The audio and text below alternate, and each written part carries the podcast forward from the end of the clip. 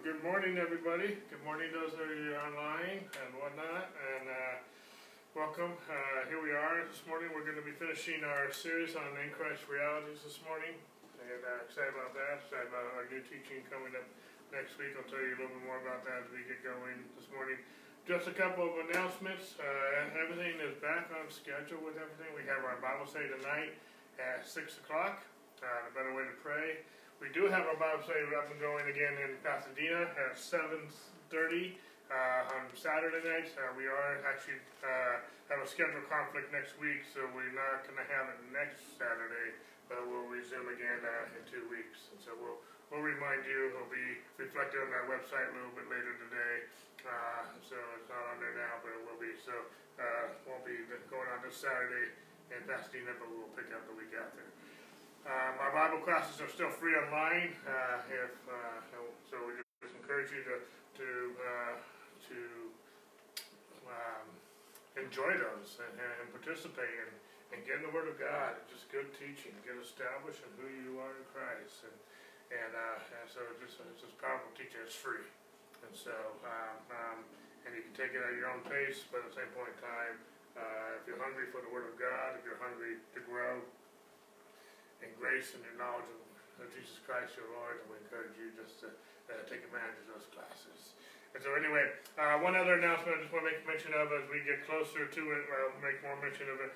But uh, February 29th, uh, it's leap year this year, but February 29th is a, is a Sunday, Saturday, excuse me, and we're going to be showing the movie God With Us. It's uh, the first production Charis Bible College put on, and, and so we're going to be showing that here. We want to be able to show it before the, the time begins to change and it's uh, it's lighter in the e evenings and so we want to show while it's still uh, uh, semi-dark in the evenings and so we want to show that. So God With Us will be uh, February 29th at 7 p.m. here and we'll show it on the screen and uh, we'll have some good snacks to go with that and whatnot. So so go ahead, if you're local, go ahead and mark your calendars for that and uh, anyway. So without further ado, let's go ahead and get into the Word of God this morning. I believe this is actually lesson 10, part 10. I didn't plan on this going that long, but we're going to conclude our teaching on the Christ realities today. And uh, starting next week, uh, we'll get into my favorite teaching is uh, being established in his righteousness. And so I'm very excited about that. I'm also teaching it again for our, our Bible classes because I want the recording to be on our Bible classes as well. Uh, so, um, uh, so I'm teaching for dual purposes. So even if you're watching it and you're a part of my Bible classes, uh, it can uh, uh, it'll be down archived there as well, so you can just go ahead and complete your classes accordingly by just watching the teachings. So anyway, hope I'm not confusing anybody by all that info. But uh, anyway, so let's go ahead and get the Word of God this morning. Uh, 1 Corinthians chapter 1. We'll uh, pick it up where we were last week. 1 Corinthians chapter 1, we'll start verse 26.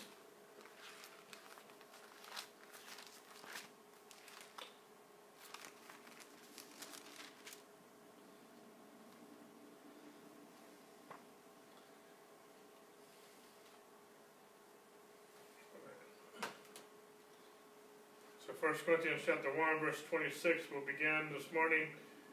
And Paul says, For you see your calling, brethren, he's talking to the church, that you that not many wise according to the flesh, not many mighty, not many noble are called. But God has chosen the foolish things of the world to put to shame the wise, and God has chosen the weak things of the world to put to shame the things which are mighty, and the base things of the world, and the things which are despised, God has chosen, and the things which are not to bring to nothing to the things that are, that no flesh should glory in his presence. We're going to pick it up in verse 30 in just a moment, but I want to pause there. Uh, that no flesh should glory in his presence. you know, uh, why has God chosen the weak things and the, the despised things of the world to, uh, because I believe the answer is right here in verse 29, and it echoes in verse 31 that as is written, he who glories, let him glory in the Lord. No flesh, God doesn't want us to glory in the flesh. God doesn't want us to glory in our performance, what we do. We are not our saviors. We, if we can, if we can glory in ourselves, then we don't need a savior. we need to glory in who Christ is. We need to glory in who we are in Christ. We need to glory in what God has, what Jesus has done for us in, in Christ Jesus. What God has done for us in Christ Jesus. We need to glory in Christ, not glory in ourselves. Okay? That making sense? Verse, I want to read verse 30. We're going to spend some more time on this today. But of Him, of God, you are in Christ Jesus. it's not of you, it's of Him. Of Him, of God, you are, not could be, but not should be, but are in Christ Jesus, who became for us wisdom from God and righteousness and sanctification and redemption. We're going to spend our majority of our time this, this morning as we conclude this series, as we uh, expound on these four categories or these four topics of what uh, who Christ has become for us: wisdom, righteousness, sanctification, and redemption. We're going to be looking at those four things uh, this morning. But uh, reading verse 31 again, that as it is written, He who glories, let him glory in the Lord. Turn with me real quick. I just want to spend one more thing on this idea of glorying in Christ. But in Romans chapter 3,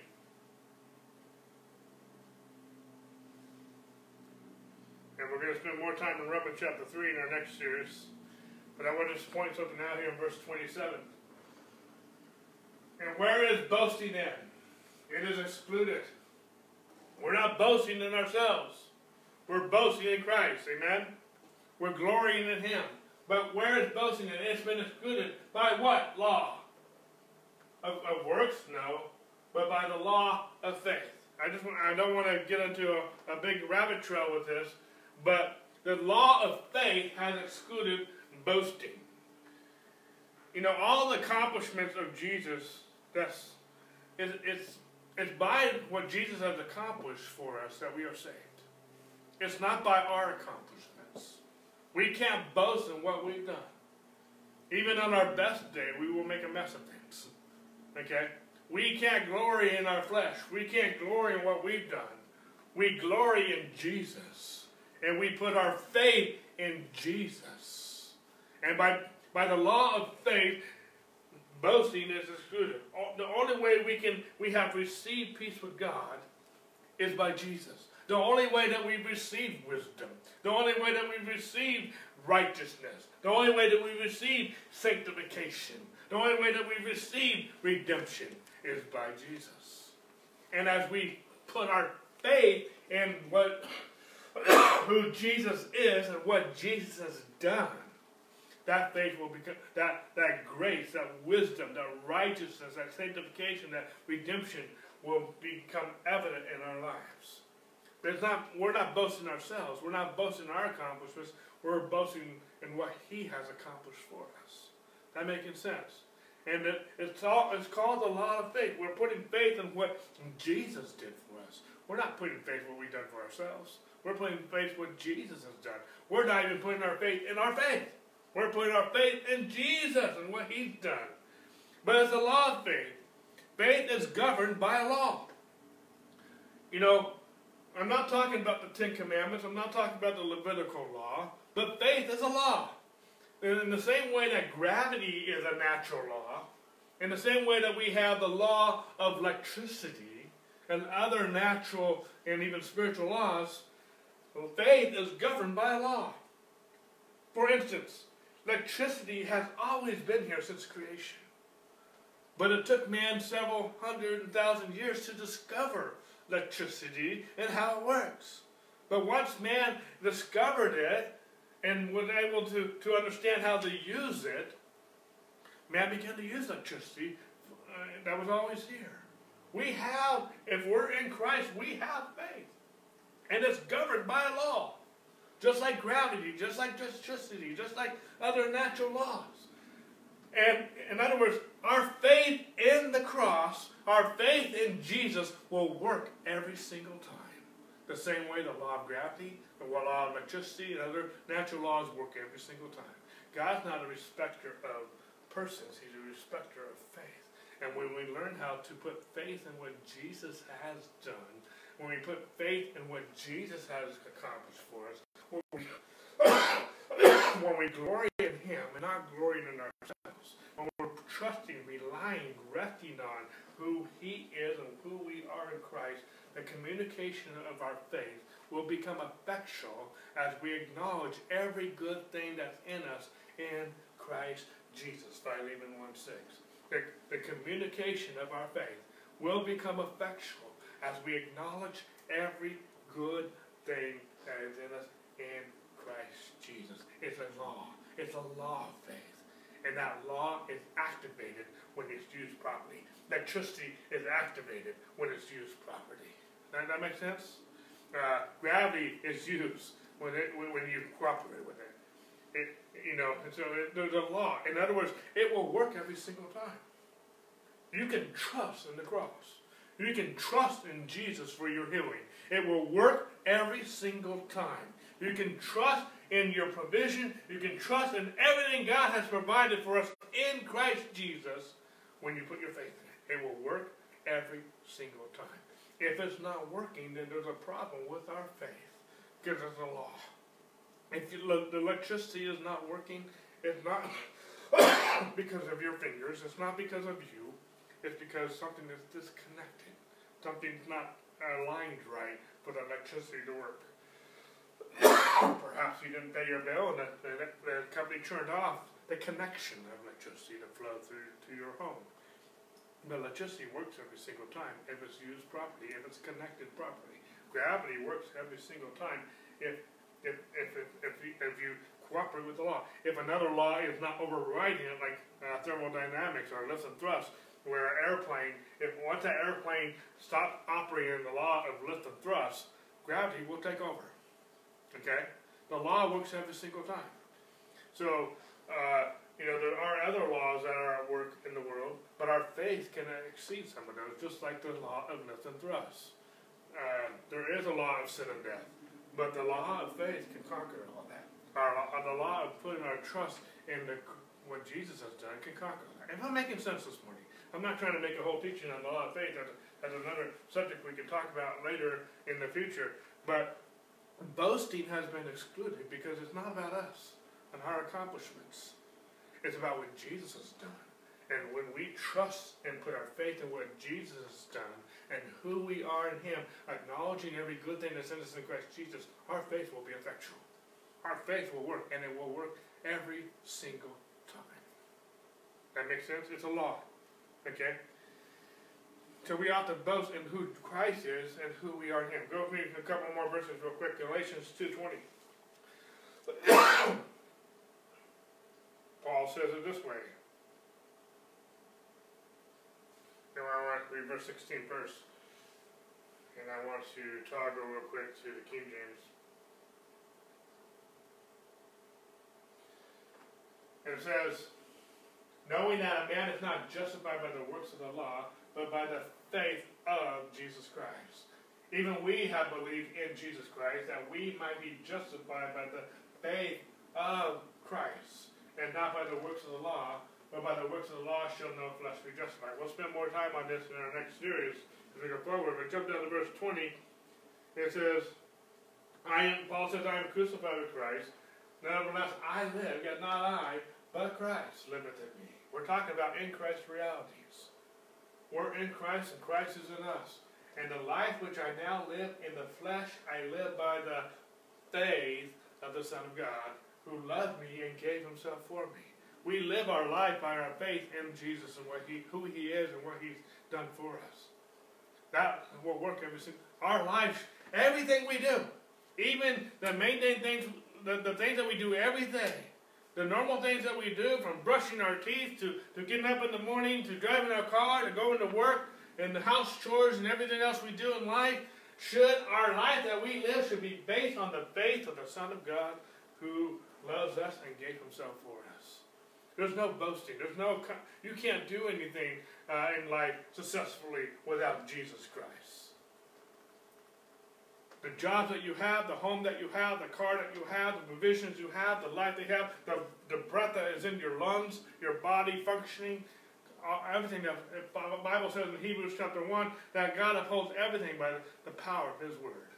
Where does faith come from? His Word. And so we need to live by, man doesn't live by bread alone, but by every word that proceeds out of the mouth of God. And we need to put our faith in Jesus. We've been crucified with Christ. We no longer live, but Christ lives in us. We're not boasting in what we have accomplished. We are putting our faith in who we are in Jesus, and we are living by faith. We shouldn't be. We should be different than the world. We're not living naturally. We're not living carnally, naturally. We are living spiritually. We are living supernaturally. We are the head and not the tail. We are above and not beneath. We are the children of God. And we live by faith. We're born of faith. We put our faith in His grace and we became saved. That's how we became born again. And that's the same way that we live. Go with me to Colossians chapter 2.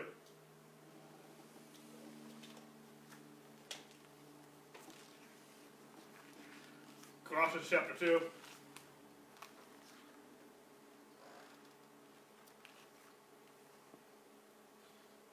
verse 6. I'm going to stay in the King James for this as well. As ye therefore have received, I'm sorry, let me say it again. As ye therefore received Christ Jesus the Lord, so walk ye in him. How did you receive Christ Jesus? Did you receive Christ Jesus based on your accomplishments? Or did you receive Christ Jesus because you heard the gospel, you believed the gospel, and you received it? You heard the message of the cross. You believed the message of the cross. And by faith you received it. You put faith in his grace. By faith we are saved. By grace we are saved through faith. Saying it properly. Ephesians chapter 2 verse 8. We put faith in his grace. His grace is always there. Just like justice, just like faith. His grace has been there since the cross. And before the foundation of the world, Christ was slain for us. Grace has always been there since Jesus. But we have to put our faith in the cross for the work. Your healing is there. Your provision is there. Your wisdom is there. Your righteousness is there. Your sanctification is there. Your redemption is there. But you have to put faith in Him, not what you do. That makes sense. But, excuse me this morning. As ye therefore have therefore received Christ Jesus Lord, so walk in him, abide in him, walk in him. How do you walk in him? By being rooted and built up in him and established in what? Excuse me. The faith as ye have been taught, abounding therein with thanksgiving. We are walking in him the same way that we received Christ by being established in the faith. We started this whole journey we started this whole new birth. We started this whole Christian Christian life by putting faith in His grace. And we walk in Him by being rooted and built and established in the same faith in His grace that we started. The, the Christian life is lived the same way that we started. In the same way we receive Christ is the same way that we walk in Him by faith. This whole thing is by faith. It's not by your accomplishments. It's not that you're born again and now it's all on your own. No, you live. You are crucified with Christ. You are buried with Him, and you, the life that you live now, you live by faith in the Son of God who loved you and gave Himself for you. He goes on to say, "Beware, lest any man spoil you." I want to talk. I want to talk real quick here to the New King James. I like how it reads a little better here in verse eight. Bear with me here.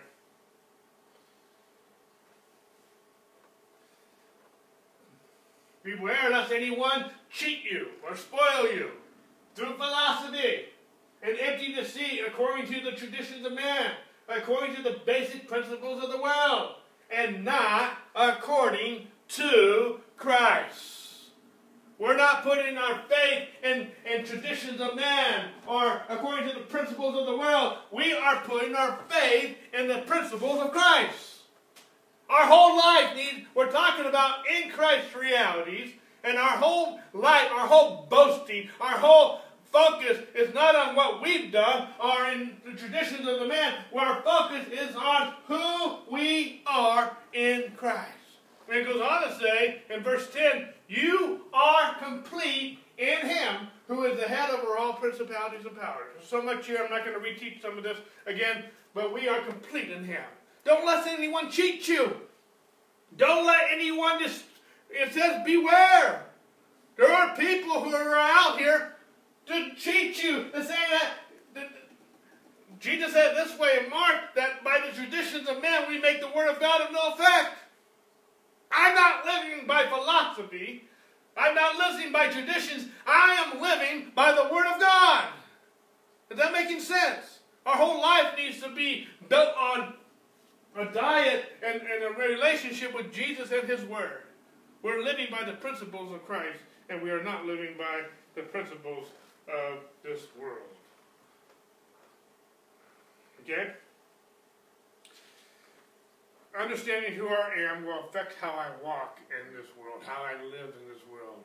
From every issue of life, from marriage to parenting to uh, ministry to whatever vocation you are in your job, uh, in every aspect of life, finances, health, is lived by the principles of Christ and not by the principles of the world. Amen? We got to put our faith in that. You got to trust who we are in Him. Okay, let's go back to 1 Corinthians, chapter 1, verse 30.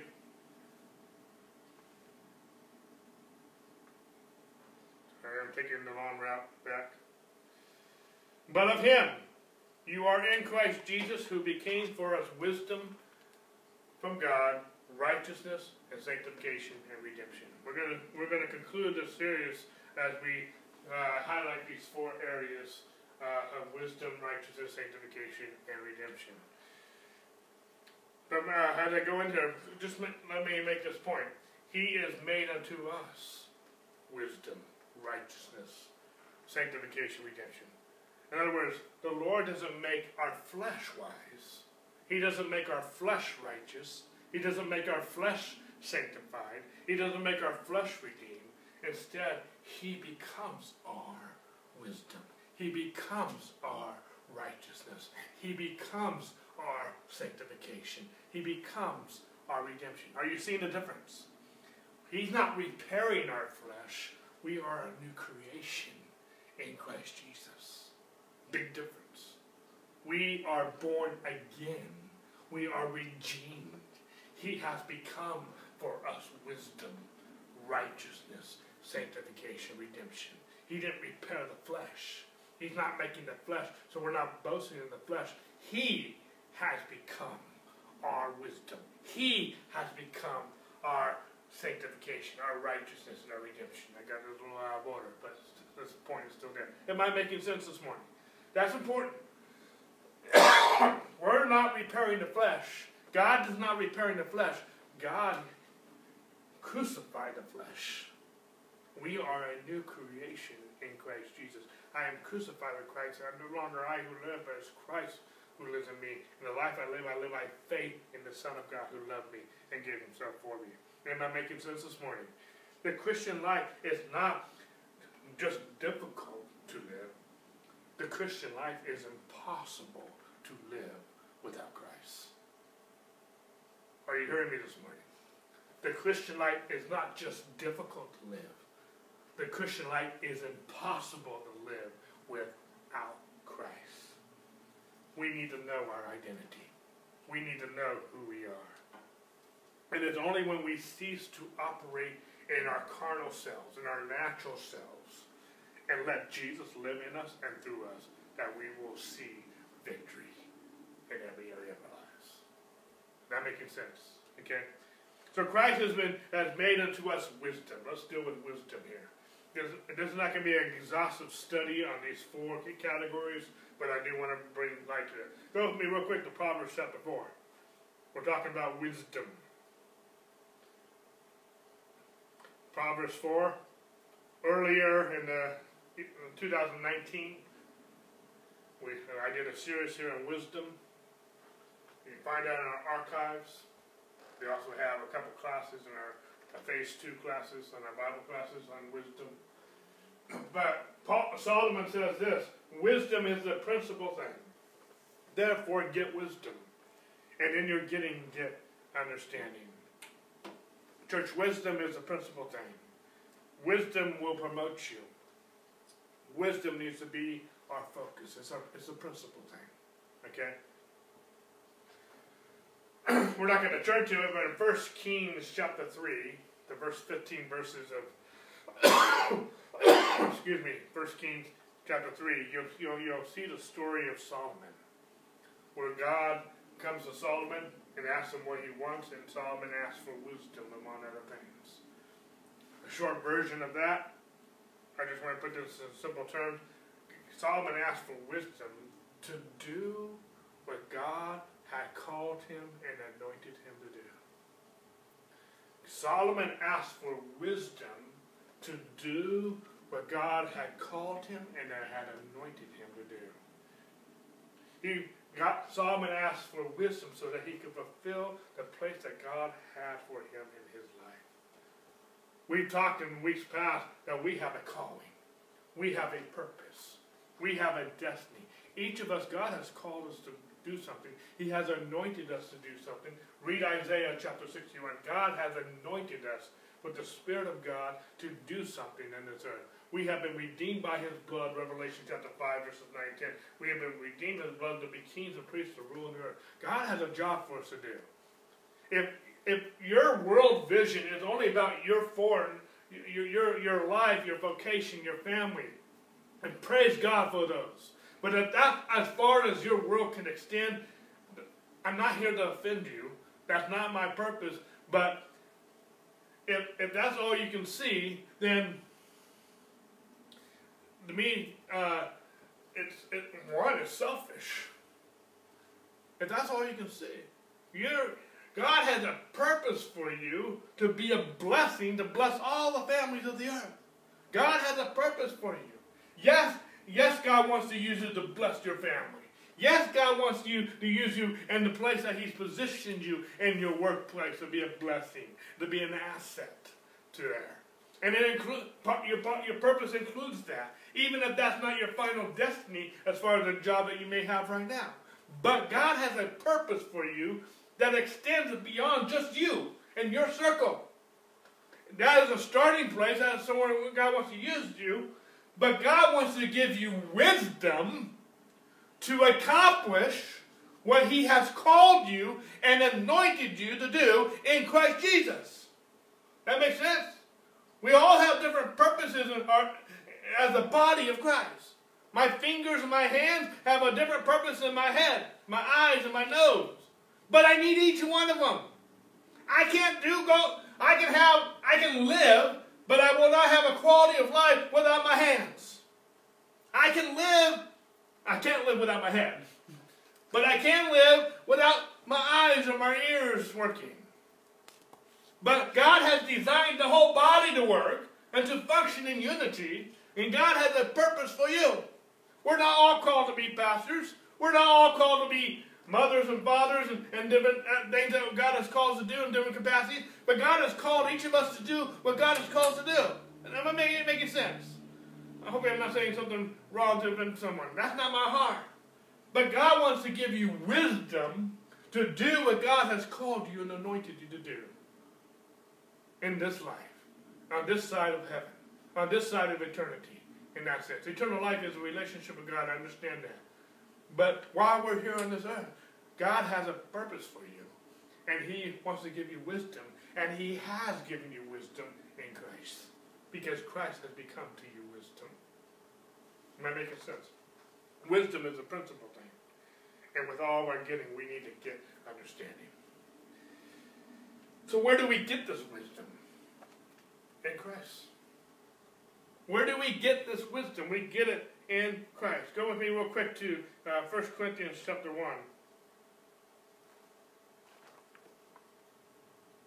And we'll start with verse 21.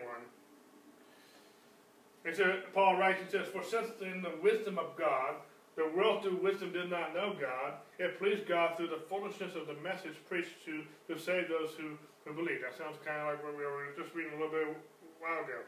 Because it's in the same context. But for Jews request a sign, and the Greeks seek after wisdom. But we preach Christ crucified to the Jews a stumbling block, and to the Greeks foolishness. Verse 24. But to those who are called, both Jews and Greeks, Christ the power of God and the wisdom of God. Christ is the power of God and the wisdom of God. Christ is your wisdom. It's in the same context that we're reading already here in verse 30 that Christ has become unto us wisdom, righteousness, sanctification, and redemption. Christ is the wisdom of God and the power of God. Where, so where do we find this wisdom? We find it in Christ. Wisdom is the principal thing, so we're not getting, let's get it. So what do we need to get? We need to get Christ. And if you're born again, you already have Christ. But my heart is that you would be open to the revelation that in Christ, among other things, is wisdom. If you need wisdom in any area of your life, your finances, your health, and decisions you need to make, and whatever vocation, as fathers and mothers, as parents, as, as husbands and wives, and workers, and, and, and many vocations, in Christ is wisdom. You have wisdom to do what God has called you to do, what God has positioned you to do, what God has anointed you to do. You have wisdom in Christ Jesus.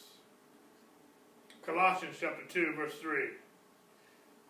In whom, he's talking about Christ, in whom are hidden all the treasures of wisdom and knowledge.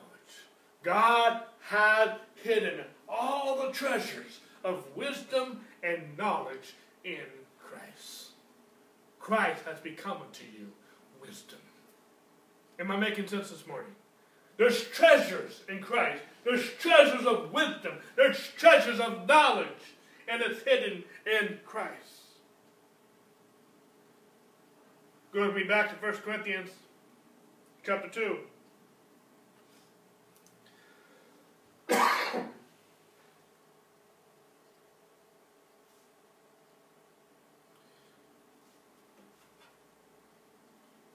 did that wrong. 1 Corinthians chapter 2, verse 16. For who has known the mind of Christ, of the Lord, that he may instruct him? But we have the mind of Christ. If you are born again, church, you have the mind of Christ. Am I making sense? If you are born again, you have the mind of Christ. Christ has all wisdom. We are in him, and in him we have all wisdom. Am I making sense this morning? I want to say that again. Christ has all wisdom.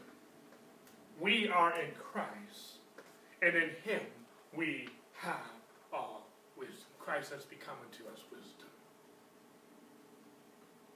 So, because of we are in Christ, we know what to do, we know when to do it, and we know how to do it. We have the mind of Christ. There's a treasure of all wisdom and all knowledge in Christ. We need to seek Him. We need to pursue Christ. We need to have a relationship with Christ, the Word of God. And there's wisdom and there's knowledge for whatever God has called you to do, whatever God has anointed you to do, is in Christ. Am I making sense? It, all the wisdom of God is in Christ. And you have Christ and you are in Christ. Therefore, you have what you need in Christ to do what God has called you to do. We don't have to go get it. We don't have to, in a sense, receive it. We need to get a revelation of it, yes. But we have Christ. And in Christ. It's no longer I who live, but it's Christ who lives in me. In the life I live, I live by the faith of God who loved me and gave himself for me.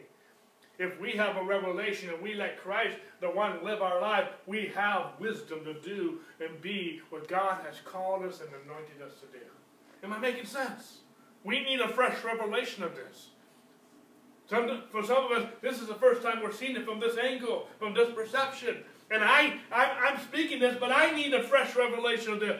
That everything I need to do as a pastor, everything I need to do as a husband, everything I need to do as a brother in Christ, everything I need to do in my purpose, I have it in Christ. I have wisdom. It's a principal thing. And I need to pursue it. I need to get understanding. See, the parable of the sower, all four so uh, soils heard the word of God, but only the good soil heard it and understood it. We need to hear the word of God, and we need to understand it. Because in Christ is all wisdom and knowledge. and in Christ we have the mind of Christ. We know all things. If you excuse me, but if you study the book of Proverbs, the book of Proverbs is written by King Solomon who asked God for wisdom. In the book of Proverbs, Solomon will spend the, the entire book, 31 chapters, on talking about wisdom, knowledge, and understanding. He'll spend the whole book teaching on those three topics wisdom, knowledge, and understanding. Our education systems today are teach knowledge. I know they teach some other things too. I'm not focused on that. But they teach knowledge. They're designed to teach knowledge. And a person, if you read the book of Proverbs, a, a, a, person of understanding will seek knowledge. We need knowledge. We need knowledge, we need understanding, but we need the wisdom how to use that knowledge. We need the understanding how to use that knowledge, but we need the wisdom how to use that knowledge. Go with me a couple of Proverbs. Real quick, Proverbs 15, 14.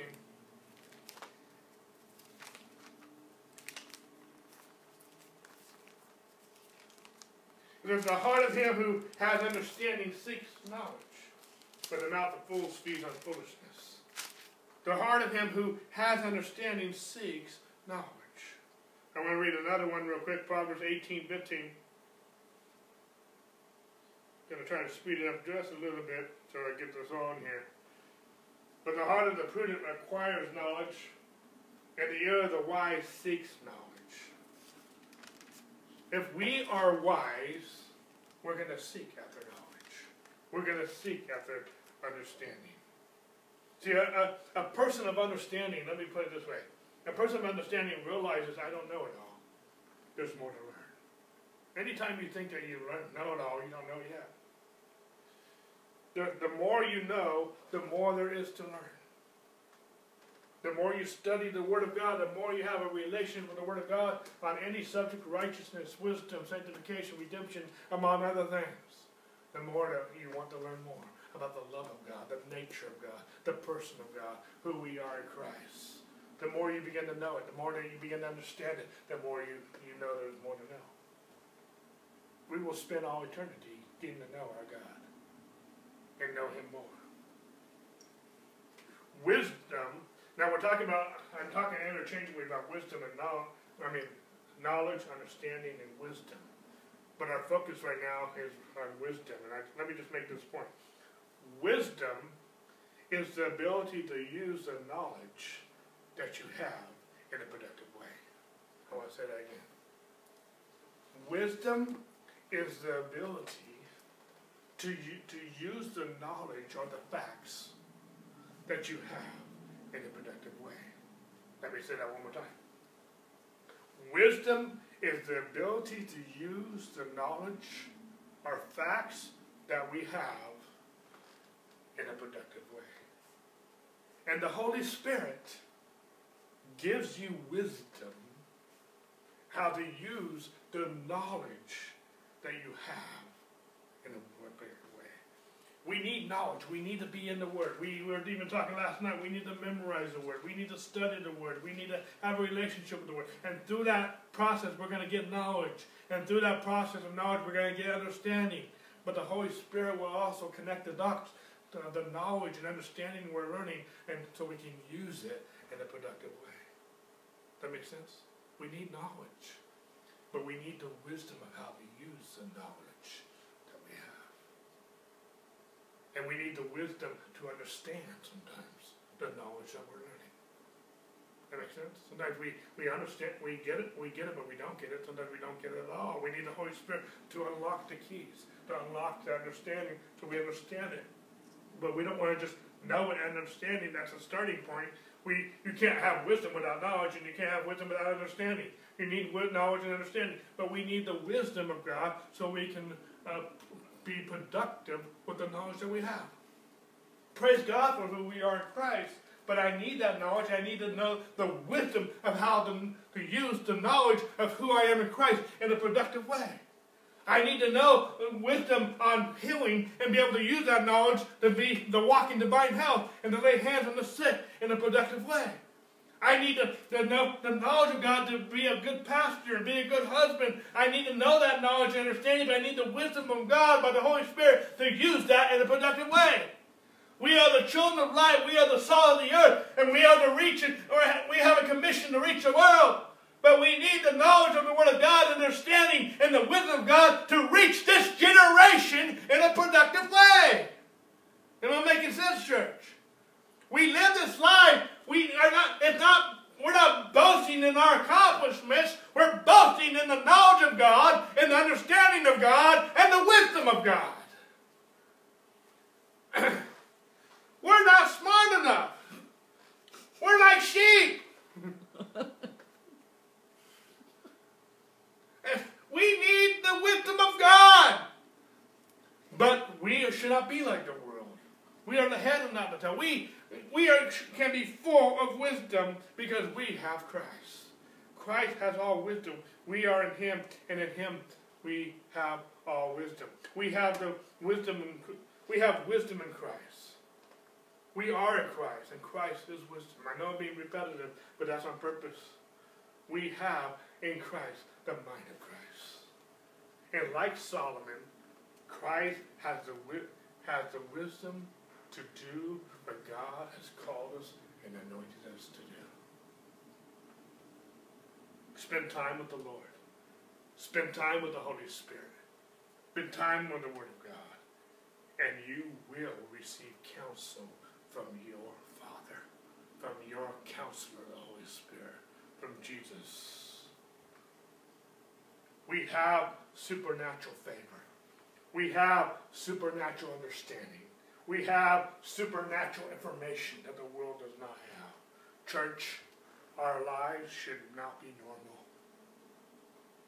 We should not be living like the world. The information we have, the knowledge we have, the wisdom we have is not normal. It's supernatural. It's from God.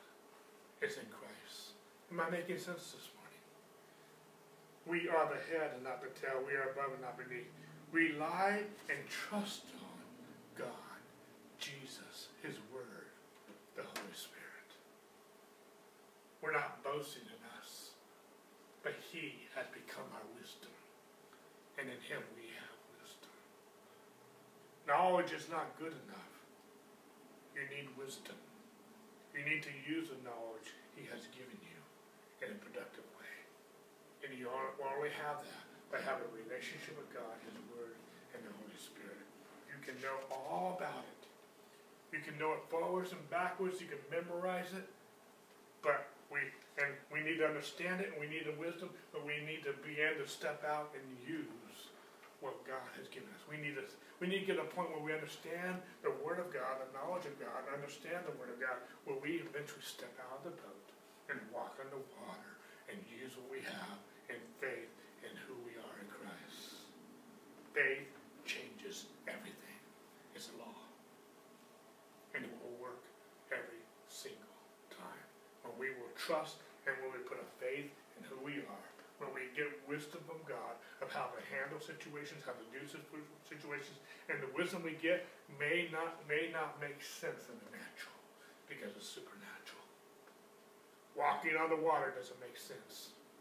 Walking around the wall seven times and on seven days shouting doesn't make sense for warfare. Doing different things, we have stories and stories uh, of things that don't make sense because they're supernatural, they're not natural. But in Christ there's hidden all the treasures of wisdom and knowledge. We need to have a relationship with God. The life that we live, we don't live we are crucified with Christ. We live in Christ, who is our wisdom, who has become our wisdom, and we live by faith in the Son of God who loves us and gave himself for us. And we, when we begin to live that way, when we begin to have a relationship, and it's not just knowledge to puff us up, because knowledge puffs up. But we need wisdom to use that knowledge in a way that a productive way and what, what God has called us and anointed us to do as husbands and wives, as, as parents, as as the children of God, as the people of God, in this generation, in this society, in this era, and in this age, God has anointed us and called us for a purpose, and we have the wisdom of God to do that. That makes sense. righteousness. Christ has been made unto us righteousness. I'm not going to spend exhaustive time on this today because I'm starting next week. I'm going to be teaching on righteousness for the next few weeks. But go with me to my favorite verse, 2 Corinthians 5 21.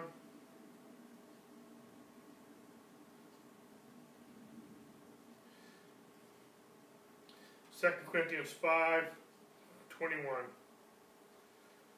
It says, and we'll be reading this next week and, and, and, and more context of this. For he made him, Jesus, who knew no sin, to be sin for us that we might become the righteousness of God in who? In Christ. We're talking about in Christ realities. Okay? That we might become. Jesus became our righteousness. But we're born again. We're born of God. We are of God. We are born of God. And that word become, if you study out in the, in the Greek, it means, it's where we get the word gene, it means to be born of. We are born of the righteousness of God. We are, we have been crucified with Christ. It's no longer we who live, but it's Christ who lives in us. And he has become our righteousness. Righteousness isn't that. You say this word out, it's not a verb, it's a noun. It's talking about your position. It's talking about your right standing with God. You are in right relationship with God. Not because of what you did. You didn't do it, so you can't boast in yourself. And he became our sin. He became our sin and crucified that sin. You are now righteous in the sight of God because of what Jesus did. And as we put, we don't put our faith in what we did. We, by His grace, He took our sin, and by His grace, He gave us His righteousness. We put our faith in what Jesus did, that we are the righteousness of God in Christ Jesus. I'm going to spend time on this in the next few weeks because righteousness is the foundation of his throne. Righteousness is the elementary teachings. All scripture is profitable for doctrine, for reproof, for correction, for training, and righteousness, that the man of God might be thoroughly equipped for every good work. We have been given the ministry of righteousness, the ministration of the Spirit. We'll, read about that in 2 Corinthians chapter 3. We have been given a new ministry, and the ministry of righteousness.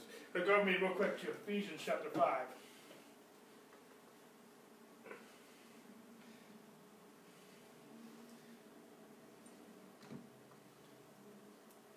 Ephesians 5, 8. It says, for we were once in darkness, but now you are light in the Lord. Walk as children of light. We are no longer children of darkness. We are the righteousness of God in Christ Jesus. In other words, let me say this. Uh, there's something I, I overlooked here. You know, righteousness is who we are in Christ. We are right standing with God. Who you are changes what you do.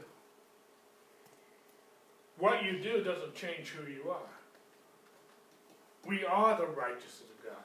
Therefore, because we are righteous, we live righteously. That makes sense?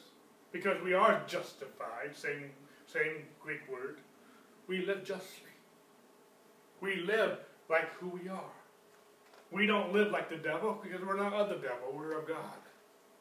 We don't live in darkness. We don't live in wickedness. We don't live, we don't, we don't live in darkness. Why? Because we're not in darkness. We're of the light. We're righteous. That's who we are. So behave like you are. But you can't behave like you are from the outside in. You have to behave like you are from the inside out. You change the root. You change the nature. You change the seed. You change the DNA. You will change the behavior. You change the root, you'll change the fruit. The Bible says in 1 Corinthians 15 34, awake to righteousness and sin not. It doesn't say sin not to become righteous. No, awake to your righteousness. Awake.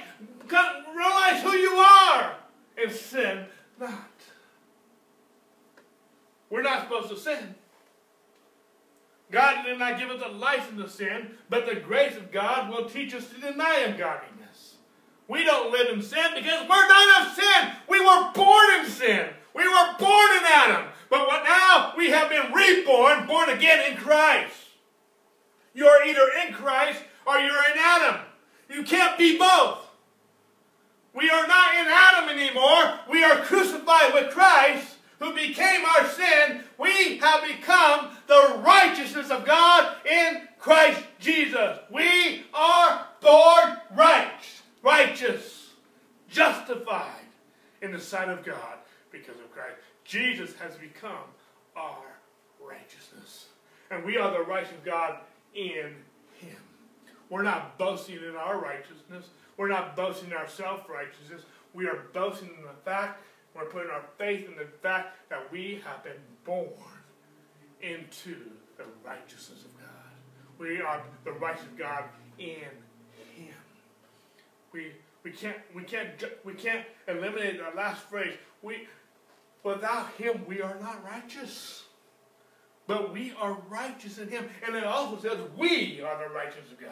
It doesn't just say you are. It doesn't just say I am. We are the righteousness of God in Him. Your brother, your sister, who maybe has offended you, is just as righteous as you are. If they are in Christ. That's a huge message, but we need to we need to see it that way. You can't I love your brother. You can't forgive your brother until you understand your righteousness. If you can't forgive somebody, you don't understand the righteousness of God. I'm not saying that to offend you, but I'm telling you, awake to righteousness and sin not. I hope I'm making sense. Romans chapter 6, verse 13.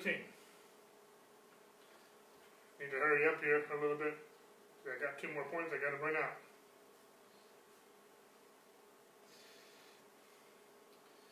And do not present your members as instruments of unrighteousness to sin, but present yourselves to God as being alive from the dead, and your members as instruments of righteousness to God. We need to yield ourselves unto God as those who are alive from the dead. We were dead in, without Christ. We were dead in sin and darkness, but we are alive in Christ Jesus. We've been resurrected with Christ. It says in Romans, he was raised for our justification. And we need now to yield our members as instruments of righteousness. Righteousness is right standing before God. And the primary, righteousness primarily affects how we relate to God. When you understand righteousness, it will affect how you relate to God. See, when Adam sinned, God didn't hide from man, man hid from Adam. We're going to study, we got, I got several scriptures from We'll, do extensive study starting next week on righteousness. Okay? So I don't mean to leave you in suspense on that, but I want to move on to the next two points, and, and then if I get time, I'll, I'll spend a little more time on here, but I don't know the way it's going. So Christ has become, has been made unto us wisdom, righteousness, and then sanctification. Go me real quick to 1 Thessalonians chapter 5. We'll start with verse 23. Now may the God of peace,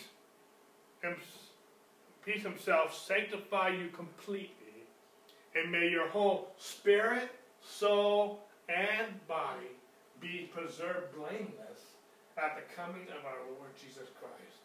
For he who calls you is faithful, and who also will do it. We're not boasting on ourselves because we're not doing this. He is. Christ is, he who's called us is faithful to sanctify us. Our spirit, we are spirit, soul, and body. And when we became born again, our spirit became completely sanctified when we were born again. Our, and we're going to look at all three of these real quick here. Your spirit became, I want to first start with the spirit. Your spirit became sanctified when you believe. Go with me real quick to Hebrews chapter 10.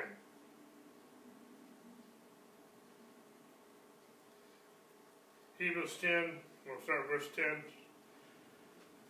It says, By, by that will, by that will we have been sanctified through the offering of the body of Jesus Christ once for all. Skip down to verse 14 for me. And for by one offering he has perfected forever those who are being sanctified. Skip down, uh, go with me uh, back to Second Thessalonians. Because of time, we're going just a little faster here. But Second Thessalonians chapter 2, verse 13 says, But we are bound to give thanks to God always for you, brethren, beloved by the Lord, by the Lord, because God from the beginning chose you for salvation through sanctification by the Spirit and belief in the truth.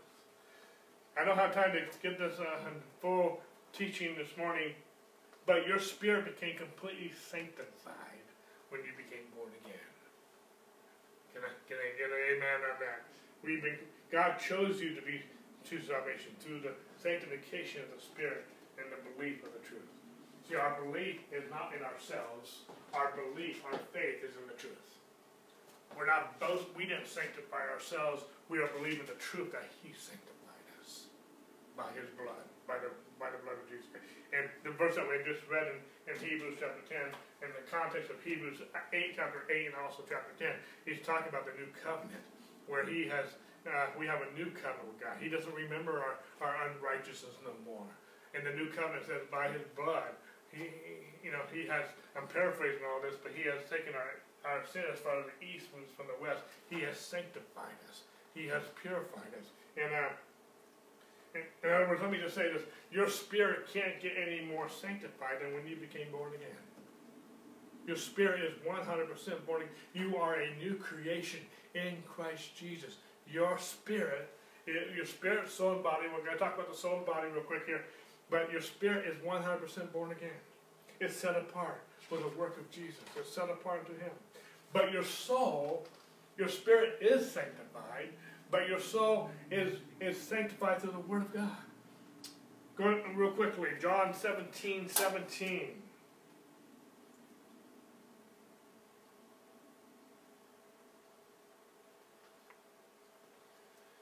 Jesus is praying, and he says, Lord, sanctify them by your truth, for your word is truth. Uh, the Word of God is sanctifying us. Our soul, what's our soul? Our soul is our mind, our will, and emotions. Okay? We learned this in our spirit, soul, and body class. We have it online. Also, Andrew has a book and teaching on spirit, soul, and body. Where that's what we're studying right now on Saturday nights in Pasadena. But your spirit is sanctified, but your soul, your mind, will, and emotions still need some work. And why is that? Why is that? See, first of all, let me just say this: the rest of the Christian life is bringing the soul and the body under the control of your born again spirit through the renewing of your mind. In other words, let me just say it this way. You will never come to a place where your mind is completely renewed. You must continue to renew it every day. And why is that? Why do we need to renew our mind all the time? Why is it not eh, is it completely renewed? Because in this world, while you're in this world, until Jesus comes again, information is being fed to your mind all the time. Even just natural things. I'm not talking about always darkness, but there are wicked things. I mean, you just listen to the news. You just listen to things that are going on in media. But information is being fed to your mind, your will, and your emotions all the time. All the time. Even your flesh is speaking to yourself. Okay? Information is being your, your five senses, what you hear, what you feel, is being fed to your emotions and in your mind all the time. If you don't constantly renew your mind in the Word of God, something else will take over. That makes sense?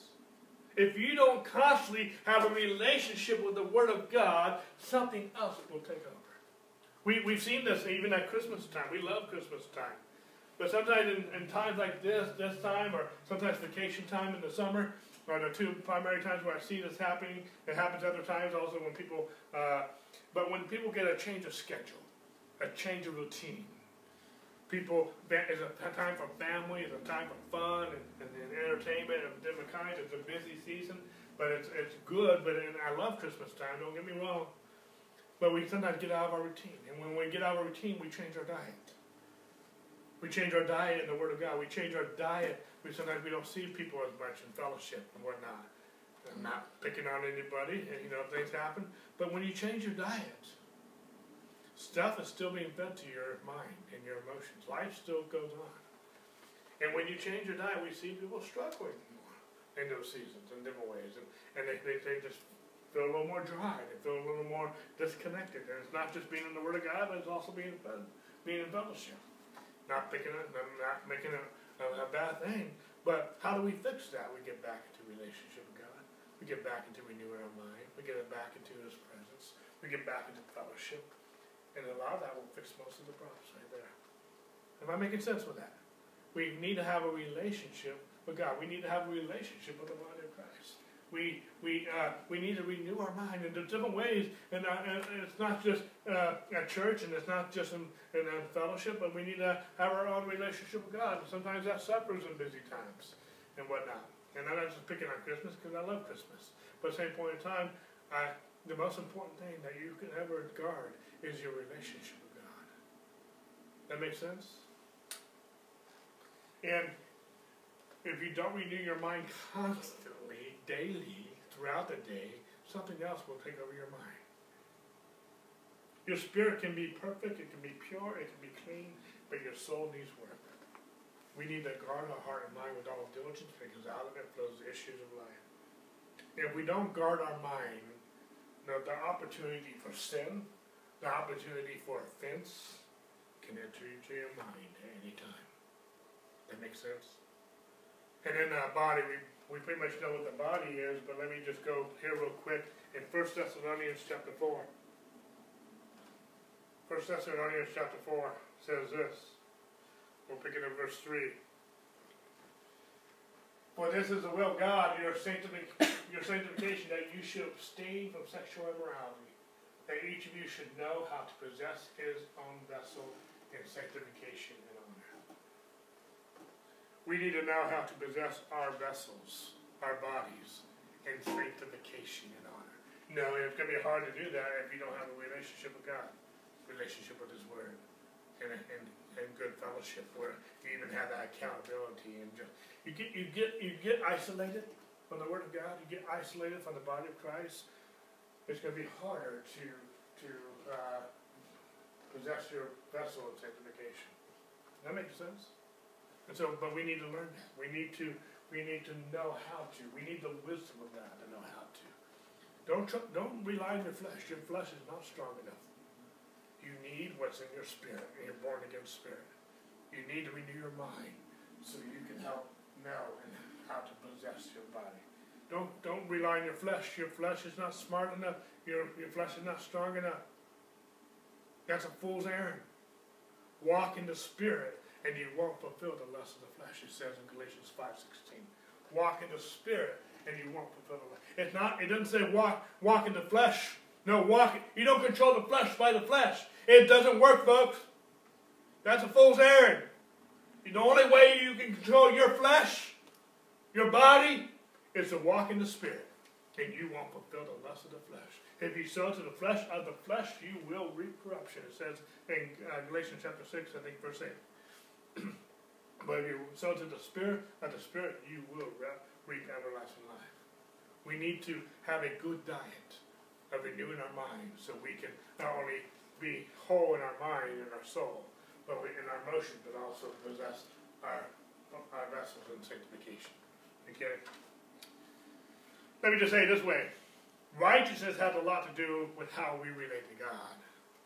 But sanctification, has, primary, has to do how our ministry to the world. If we are not sanctified in our spirit, soul, and body, then we are not going to have a hard time ministering to the world. That makes sense? You, if you, if you want to minister to your family as husbands and wives and parents, if you want to minister to your spouse, if you want to minister to uh, one another, then you need to learn how to be sanctified in your spirit, soul, and body. The best thing I can do for my wife is have a relationship with God and be sanctified in my mind. Best thing I can do. And so, uh, I need to know who I am, I need, I need, I need His righteousness. I need His wisdom, but I also need His sanctification. Christ has become to you wisdom, sanct, uh, righteousness, and sanctification.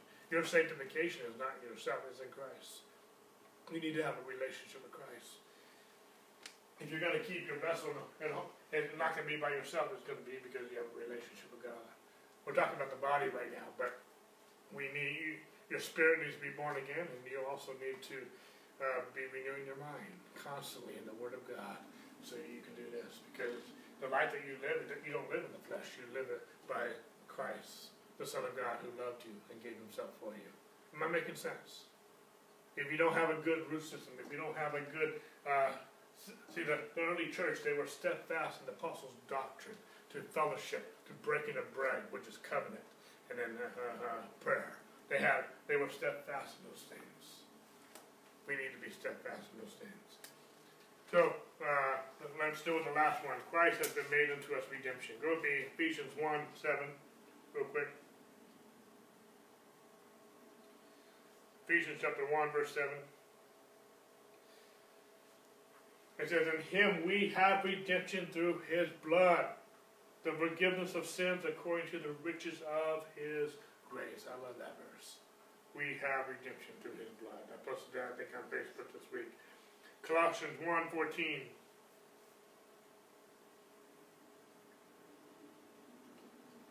says it this way, In whom we have redemption through his blood, the forgiveness of sins almost the same wording, but we have redemption where? In Him, in His blood. We can't put, it's not based on our accomplishments, it's based on Him. What's redemption? Redemption. We are purchased. We have been paid for. We have been redeemed by His blood. God has purchased you. He has bought you. He paid the price through His own blood. You have been redeemed uh, by Him and for Him. We have we are redeemed from the power of sin, and we are redeemed from the penalty of sin because of Jesus. We have been purchased. Sin shall not have dominion over you. Okay, because you are under grace and not the law. You've been redeemed. You have an eternal redemption in Christ by his blood. Go with me to Hebrews chapter 9. We're just about done. Hebrews chapter 9.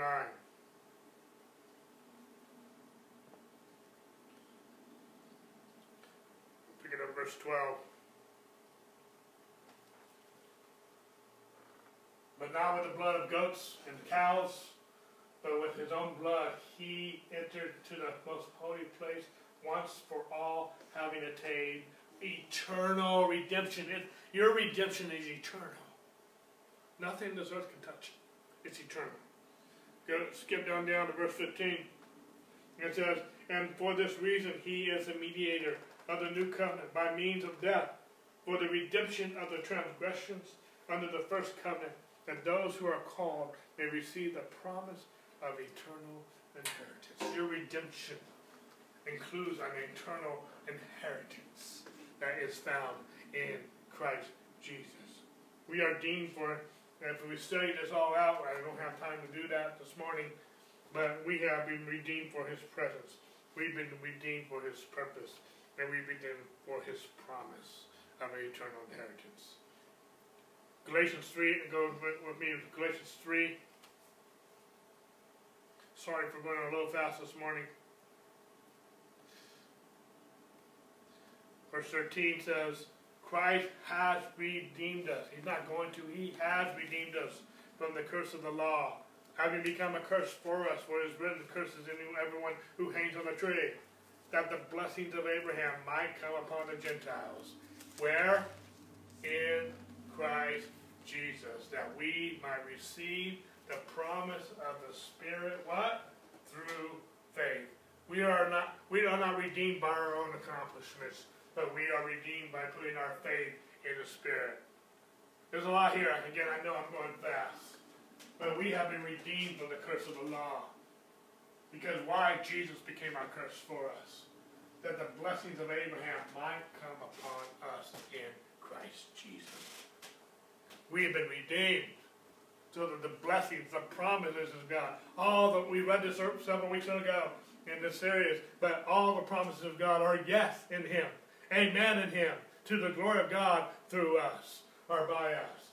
We are all the promises. We have an eternal redemption. And in that eternal redemption, we have an eternal inheritance that all of the blessings of Abraham might come upon us, the Gentiles, in Christ Jesus, that we might receive the promises of the Spirit by faith.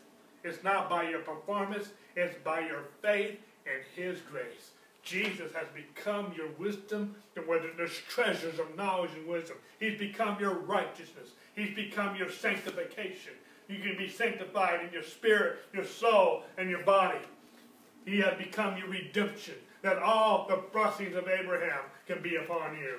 Church, we have a great inheritance. We have a great salvation in Christ Jesus who has become these things for us. Is it making sense. I don't know about you, but it gets me excited. We are already blessed in Christ. We have the Spirit. We are blessed. Okay? In other words, we've been redeemed. In other words, we have been bought. We've been purchased. We've been paid for. We've been forgiven. We've been chosen. We've been accepted. We've been blessed. We've been healed. We've been predestined to the seed. We are more than conquerors to Him. We are victorious. We are overcomers. We are strong. We are favored. We are partakers of the divine nature. We are children of God. We are complete in Him. We are holy. We are citizens in heaven. We are anointed. We have a great inheritance. We have a great identity in Christ Jesus. We've been talking for in the last 10 weeks. 10 of the last, uh, uh, actually the last 11 weeks, we had a Christmas message in the middle of all that. But of the last 10, 11 weeks, we have been talking about who we are in Christ. There's over 300 scriptures talking about who we are in Christ. I listed just a few of those in summary, in closing. but we have been brought into a relationship with God. A relationship with God that includes wisdom, righteousness, justification, or sanctification, and also um, redemption. We have been brought into a relationship with God so that we can walk into our divine purpose in life. We didn't get everything just so we can go to heaven. I'm not taking that away. It's going to be blissful. It's going to be for eternity. It's going to be the best thing that ever happened. But at the same point in time, we have a divine purpose and destiny in this life, on this planet, and this earth. We will get a new heaven and we will get a new earth. But while we're here, we are to be occupied until He comes. We have a purpose. We need to become established in our identity.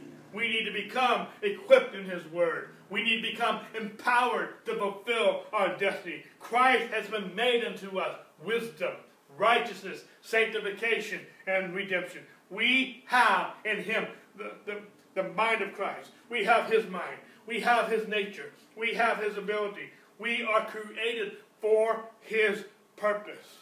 We are to do what He has called to do because of who He has made us to be in Christ. Am I making sense as we conclude this? It's been a nice journey. It's been an awesome message. And we're going to get into it next week about being established in His righteousness. I just read it, basically our mission statement. But our purpose everything we do good here, our teachings, our Bible studies, everything we do, our, our Bible classes are free online, is to help you become established in your identity, equipped in His Word, and empowered to fulfill your destiny, whatever that looks like. And so we just thank you. We thank you for each of you. Those of you who watch us online faithfully, those of you who come and attend with us and, and everything we do. But we're here to bless you. We're here to minister to you. We're here to help you fulfill your purpose in life. By getting you first and foremost, by being established in your identity in Christ. And in that process, you're being equipped in His Word. And in that process, you are actually being empowered to fulfill your destiny. When you know who you are in Christ, that He has become your wisdom, your righteousness, your sanctification, and your redemption you are complete in Him. Lord, we thank you. We worship you. We magnify you. We, Lord, we just thank you. We thank you. We thank you for who we really are in Christ Jesus our Lord.